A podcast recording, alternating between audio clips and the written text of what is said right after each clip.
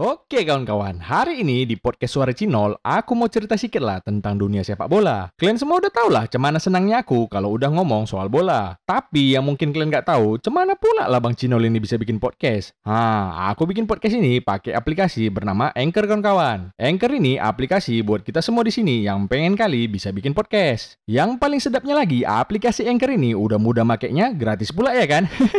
Buat info yang lebih lengkap lagi, kalian boleh tengok sendiri di www.anchor.fm atau kalian cek aja langsung aplikasi Anchor ini di App Store maupun Play Store di HP kalian. Habis kalian bikin podcastnya, gak usah pusing-pusing kalian mau ngupload ini kemana. Di Anchor ini pun bisa langsung kalian upload. Pokoknya semua bisa di Anchor ini. Cemana? Paten kalian? Kalian cobalah pakai Anchor ini, sedap kali. Orang ini ngeluarin duit cuma buat beli Akraf Hakimi dari Inter 60 juta euro dan minjam bek kiri Sporting Nuno Mendes 7 juta euro dengan opsi kalau mau beli nanti 40 juta euro. Sisanya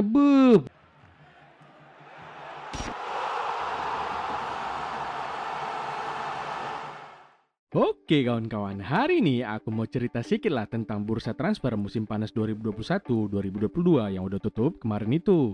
Macam yang kalian tahu, banyak kali kejutan yang terjadi musim ini. Gak usah kalian tebak-tebak dulu di situ, kalian dengarkan aja aku cerita ya kan. Kalau kalian mau main tebak-tebakan, beli aja TTS yang ada gambar ceweknya kayak gini. Terus, yang gak usah kalian isi, kalian coret-coret aja muka kakak ini pakai pulpen. Pernah kalian kayak gitu kan? Sama lah kita.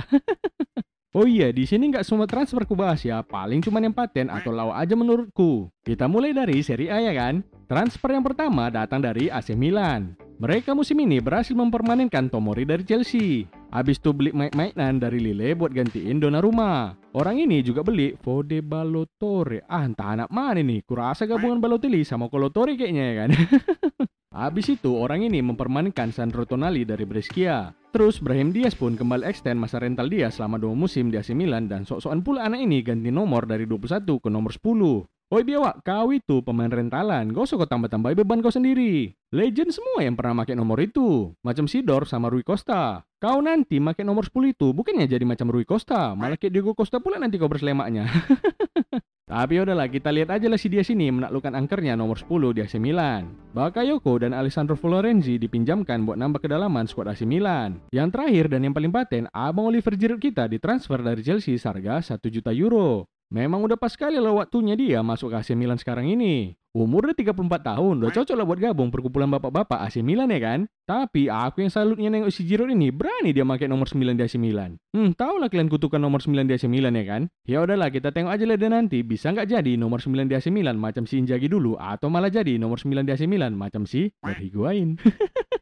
Next, kita ke Inter Milan. Dikarenakan udah bokeh orang ini waktu pandemi, Inter Milan pun gak sanggup nanggung si Antonio Conte. Katanya sih dia juga gak cocok sama manajemen Inter karena manajemen Inter mau ngebuang beberapa pemain kunci yang ada di Inter Milan. Jadinya sekarang si Simone Inzaghi yang ditunjuk sebagai juru taktik Inter Milan. Kalau si Ultraman bacot jadi juru taktik Inter Milan, manalah dia bisa ya kan? Tapi kalau disuruh jadi juru masak, boleh tahanlah dia. Entah pun bisa juara MasterChef Lord Fidel kita ini. Dia membuktikan bahwa dirinya adalah Lord.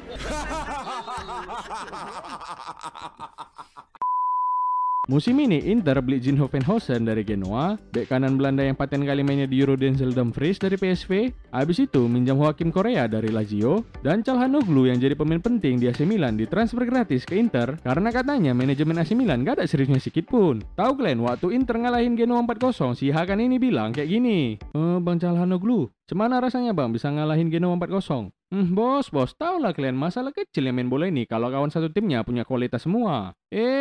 Biawak, jadi maksudmu AC Milan gak berkualitas? Memanglah Bang Hakan ini kalau ngomong suka betul. Last, ada Edin Dzeko yang ditebus dari Roma gratis untuk menggantikan peran Lukaku yang gak mau lagi jadi pengikut Orochimaru. Tau lah kalian ya kan, Orochimaru yang mendirikan Inter ini. Kalian tengoklah bajunya, ular semua.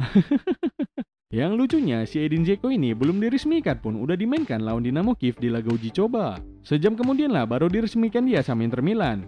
Udah nggak sabar kali jadi pengikut Orochimaru si biawak ini. Kurasa ini bukan Edin Dzeko, Uchiha Dzeko ini, biar tahu kalian. Sampai dia yang nyari-nyari Orochimaru, coba buka dulu bajumu, entah ada segel kutukan Orochimaru di badanmu. Segel kutukan nggak ada, segel panu yang banyak.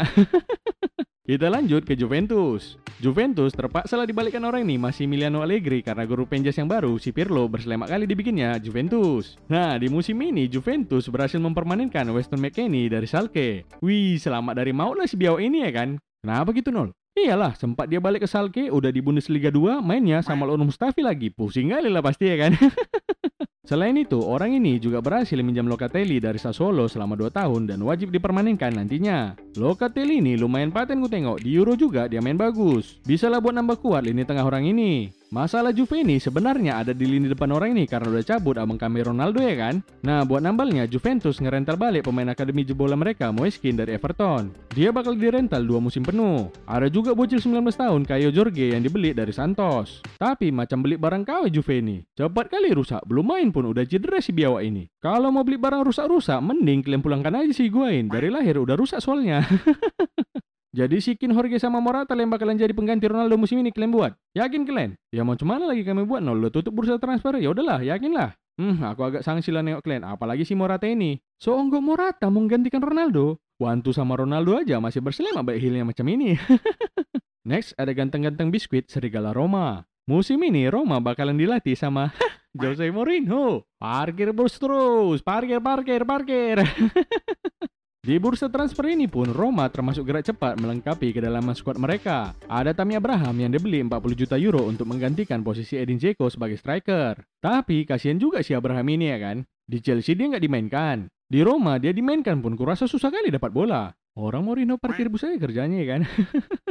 Mereka juga beli Eldor Sumurodov, paten kalian nama abang ini, dari Genoa, Matias Pina dari Palmeiras, Rui Patricio dari Wolves, Brian Reynolds dari FC Dallas, dan Roger Ibanez dari Atalanta. Ibanez namanya, bapak dia kurasa yang bikin kita Ibanez ya kan? Sekarang kita terbang ke Bundesliga. Ada Bayern Munchen yang musim ini mendatangkan Omar Richards dari Reading dan Sven Ulreich yang balik lagi ke Munchen setelah sebelumnya main di Hamburger SV. Hamburger bah. Pesanlah satu bang, burger spesial daging biawak ada? Ada, tapi biawak mau kami potong ya. Cuma Munchen ini yang paling patennya dicomot orang ini pula Julian Nagelsmann dari RB Leipzig. Dan gak cuma pelatihnya aja, 2 pemain pentingnya juga dicomot. Dayot Upamecano dan Marcel Sabitzer. Mak ngambil barang dari pabrik baru orang ini ya kan? Kok tumben kali kalian gak ngambil dari pabrik Dortmund? Ah udah jelek barangnya, mahal lagi, gak ada cashbacknya. Mending Leipzig. Udah barangnya bagus, diskon pula, beli 1 dapat 3 lagi. Otak-otak mama-mama kali ya kan? Biawak. Next, kita ke Dortmund. Mereka musim ini berhasil mendatangkan 2 bocil dari PSG, Soimala Kolibali yang berusia 17 tahun dan Abdoulaye Kamara yang berusia 16 tahun dengan status bebas transfer. Makin suka aja kalian ku tengok beli bocil ya. Musim lalu kalian beli bocil juga, Jude Bellingham, sekarang beli bocil juga. Kalian gak pedofil kan? Curiga aku. Canda. Tapi memanglah Dortmund ini suka kali menempa bocil-bocil klub lain untuk jadi superstar di masa depan. Udah macam SSB Arsenal ya kan? Tapi kalau Arsenal nempa bocilnya bukan jadi superstar. Super stres yang ianya. Dortmund juga mendatangkan Marcos Rose untuk menggantikan Edin Terzic sebagai head coach. Pembelian termahal Dortmund musim ini adalah striker Lionel Messi dari PSV yang ditebus dengan harga 30 juta euro. Dan yang kedua, kiper Gregor Kobel yang dibeli dari Stuttgart dengan harga 15 juta euro. Tunggu dulu, Kobel namanya bah? Tajam mana bapak mamaknya yang ngasih nama? Jangan asal Kobel nanti Kobang Kobel, bahaya kita nanti. Kobel itu kelompok belajar. Ya, kelompok belajar.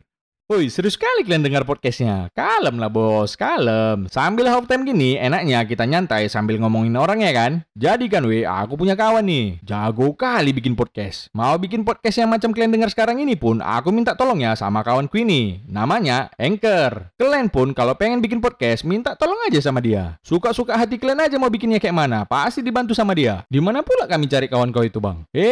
Masalah sepele itu. Kalian buka aja App Store atau Play Store, terus kalian ketik lah ANCHOR Anchor, atau kalian ketik aja www.anchor.fm di browser kalian. Nah, habis itu kalian rekamlah suara kalian yang mantap itu. Ngedit sama nguploadnya cemana bang? Gak usah kalian bingung, semua bisa di Anchor ini. Udah gak usah banyak kali cakap kalian, gratisnya aplikasi Anchor ini, takut kali kalian disuruh bayar. Kalian cobalah aplikasi Anchor ini, macam podcaster sejati. Bangga kali lah mama bapak kalian nanti, betul lah. Memang gak ada obat kali kawanku si Anchor ini, paten kali ya. Oke, next kita ke Atletico Madrid. Gelandang Rodrigo de Paul menjadi belanja termahal Atletico musim ini dengan harga 35 juta euro. Habis itu mereka beli Matheus Cunha dari Hertha Berlin dengan harga 30 juta euro. Ada juga Marcos Paulo dari Fluminense dengan biaya gratis dan Benjamin Lecomte dari AS Monaco dengan status pinjaman. Tapi yang paling membiawakan, sempat-sempatnya orang ini mulangkan Antoine Griezmann ke Atletico karena ditengok-tengok orang ini udah makin gak beres dia di Barcelona. Griezmann ini salah satu pemain yang bergaji tinggi di Barcelona sebelum dia dipinjamkan. Kalau lagi lainnya kan, Barcelona udah krisis keuangan sampai ada beberapa pemain yang rela potong gaji demi keseimbangan keuangan klub. Kenyataannya si Biao Griezmann ini nggak mau potong gaji pula. Pala si Laporte dipinjamkannya aja ke Atletico supaya kurang beban gaji Barcelona. Tapi yang gilanya neo transfer Griezmann ini, dia ada opsi beli 40 juta euro, kalian bayangkan lah. Cuman sepertiga dari duit transfernya ke Barcelona dulu ya sampai 120 juta euro. Memang paten kali lah Barcelona ini bisnis ya kan. Beli di harga atas, jual di harga bawah. Udah gitu si Griezmann ini disuruh stay di Barcelona tapi potong gaji, nggak mau. Tiba disuruh pindah ke Atletico, potong gaji pun jadi ya kan. Memang udah nggak pengen lagi dia main di Barcelona kayaknya. Atau emang udah direncanakan kali kayaknya transfernya ini sama Atletico biar hancur Barcelona ya kan. Tengoklah patternnya. Suarez dulu dibuang ditampung orang ini. Si Griezmann dimasukkan orang itu ke Barcelona. Dirusakkan dia lah ya kan. Dibantu pula sama si Braithwaite, makin rusaklah Barcelona ya kan. Misinya pun berhasil ngerusakkan Barcelona, apalagi baliklah ke Atletico ya kan. Kurasa si Griezmann pas balik ke Atletico kayak ginilah ekspresinya. Udah rusak Barcelona kita buat deh. Aduh, tapi udah lah ya kan. Bukannya besar kali peran Griezmann ini di Barcelona, masih lebih besar lagi peran si Braithwaite. Peran bikin lawak tapinya. Nah, pas lah kita lanjut ke Barcelona. Mereka musim ini masih bisa makan aja, syukur kali lah kurasa. Udah mau bangkrut soalnya orang ini ya kan. Tapi biarpun gitu, orang ini gengsi kali. Gak boleh ditengok orang lain dia susah ya kan. Beli terus, beli. Nah, dibeli orang inilah Emerson Royal dari Real Betis dengan harga 14 juta euro yang jadi pembelian termahal orang ini musim ini. Tapi ini lucu kali, baru dibeli langsung dia dijual ke Tottenham. Nantilah di sesi Tottenham kita bahas ya kan. Sisanya dipungut Barcelona lah pemain gratisan macam Memphis Depay dari Lyon dan Agüero serta Eric Garcia dari Man City. Terakhir ada striker Luk De Jong yang dipinjamkan dari Sevilla dengan opsi beli gratis. Sevilla pun nggak mau nyimpan barang macam De Jong ini lagi ya kan? Semalam mau dibilang di liga musim lalu pun dia cuma nyetak 4 gol. Entah apa yang dipikirkan Barcelona buat beli De Jong ini. Aku mikirnya pas Barcelona datang meminjam De Jong, kurasa kayak ginilah dibilang Sevilla. Ini nah si De Jong, kalau mau kalian pakai lana. Kalau beli nggak ada lah duit kami, pinjam boleh. Udahlah ambil samamu ini. Nggak terpakai juga ya dia sama kami. Iya, tapi nggak ada duit kami bos. Ya udahlah, ini ku kasih pinjam lah si De Jong ini ya. Tapi minta lah bagus-bagus. Minta bagus mana bang? Cok, kau bilang, bang Sevilla, pinjamlah De Jongnya bang. Bang Sevilla, pinjamlah De Jongnya bang. Yang manis lah, pakai ganteng bikin. Bang Sevilla ganteng, gitu bikin. Bang Sevilla ganteng, pinjamlah De Jongnya bang. Ya udahlah, ini nah samamu. Gak usah kau balikkan sama kami ya, nggak butuh kami dia itu. Paten kali lah memang Bang Sevilla ganteng ini. Bilang apa kok? Makasih ya Bang Sevilla ganteng. Cium tangan lah.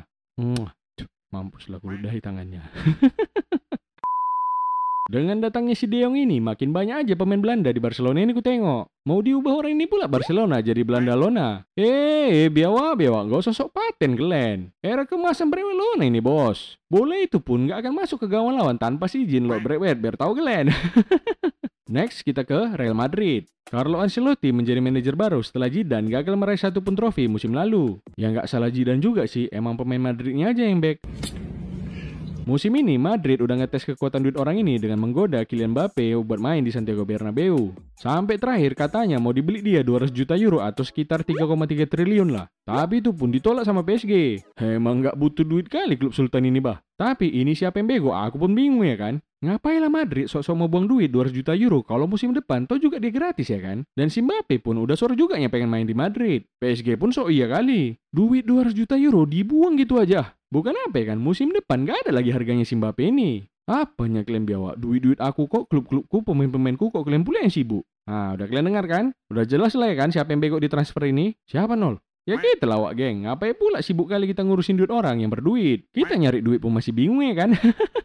Karena frustasi nggak dapatkan si Mbappe, Real Madrid ngambil bocil lain, Eduardo Camavinga dari Rennes. Enak kali bocil ini, 18 tahun udah main di Madrid ya kan? Aku 18 tahun masih main rental PS.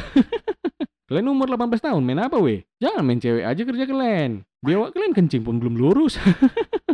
Mereka juga mendapatkan David Alaba gratis dari Bayern Munchen untuk mengisi posisi back yang ditinggalkan Sergio Ramos. Dan yang paling penting, abang gabut Gareth Bale kita udah balik juga ke Madrid. Ini bukan paling penting nol, paling bikin pening ya. Bukannya nambah kekuatan lini serang, malah nambah tagihan BPJS pula dia nanti sama si Hajar. Ya kan Bel? Kayaklah, itu mau udah makanan sehari-hari gua bro. Next, kita ke Prancis. Di Prancis ini yang perlu kita bahas cuman klub Sultan PSG ini aja kayaknya. PSG ini memang gila kali lah orang ini di bursa transfer musim ini, dan kurasa jadi tim dengan transfer terbaik sepanjang masa kalau ku bilang. Setelah dipermanenkan orang ini Danilo Pereira yang dipinjam kemarin dari FC Porto. Kalian tengok lah ini, entah belanja apa aja orang ini, paten kali ya kan. Orang ini ngeluarin duit cuma buat beli Achraf Hakimi dari Inter 60 juta euro dan minjam bek kiri Sporting Nuno Mendes 7 juta euro dengan opsi kalau mau beli nanti 40 juta euro. Sisanya pemain bintang semua wak geng. Tengok nah, ada gelandang paten Liverpool Wijnaldum, ada bek terbaik Real Madrid abang wak doyok kita Sergio Ramos, pemain terbaik Euro kemarin Donnarumma, dan yang paling patennya lagi menyelamatkan kambing yang dibuang dari kandangnya abang kambing Lionel Messi. Gitu masuk Messi ke PSG langsung naik follower PSG ya kan. Taulah kalian kenapa bisa naik. Ada bursa transfer perpindahan supporter dari Barcelona ke PSG soalnya. Tapi kalian bayangkanlah, semua pemain paten itu tadi dibeli nggak pakai duit alias gratis. Biawa, klub sultan, tapi mentalnya mental gratisan juga nya. Kalau di total 83 juta euro cuma yang dikeluarkan orang ini buat biaya transfer musim ini. 83 juta euro udah dapat pemain macam kayak gini bos. Mana cari ya kan? Ginilah baru transfer. Bukan macam ada tuh tim yang ngabisin 165 juta euro cuma buat beli bocil. Nanti kita bahas ya kan. Sabar kalian, slow. Move on kita ke liga yang paling aku suka, Liga Inggris. Selalu ya wak geng, tarik napas dulu kita. Sedap soalnya sekali ini bakalan bahas tim Liga Inggris, apalagi bahas tim SSB kita ya kan. Oke lah, part 2 bentar lagi nyusul. Kalau nggak besok, besok lusa, kalau nggak besok-besok. Cinol anak biawa.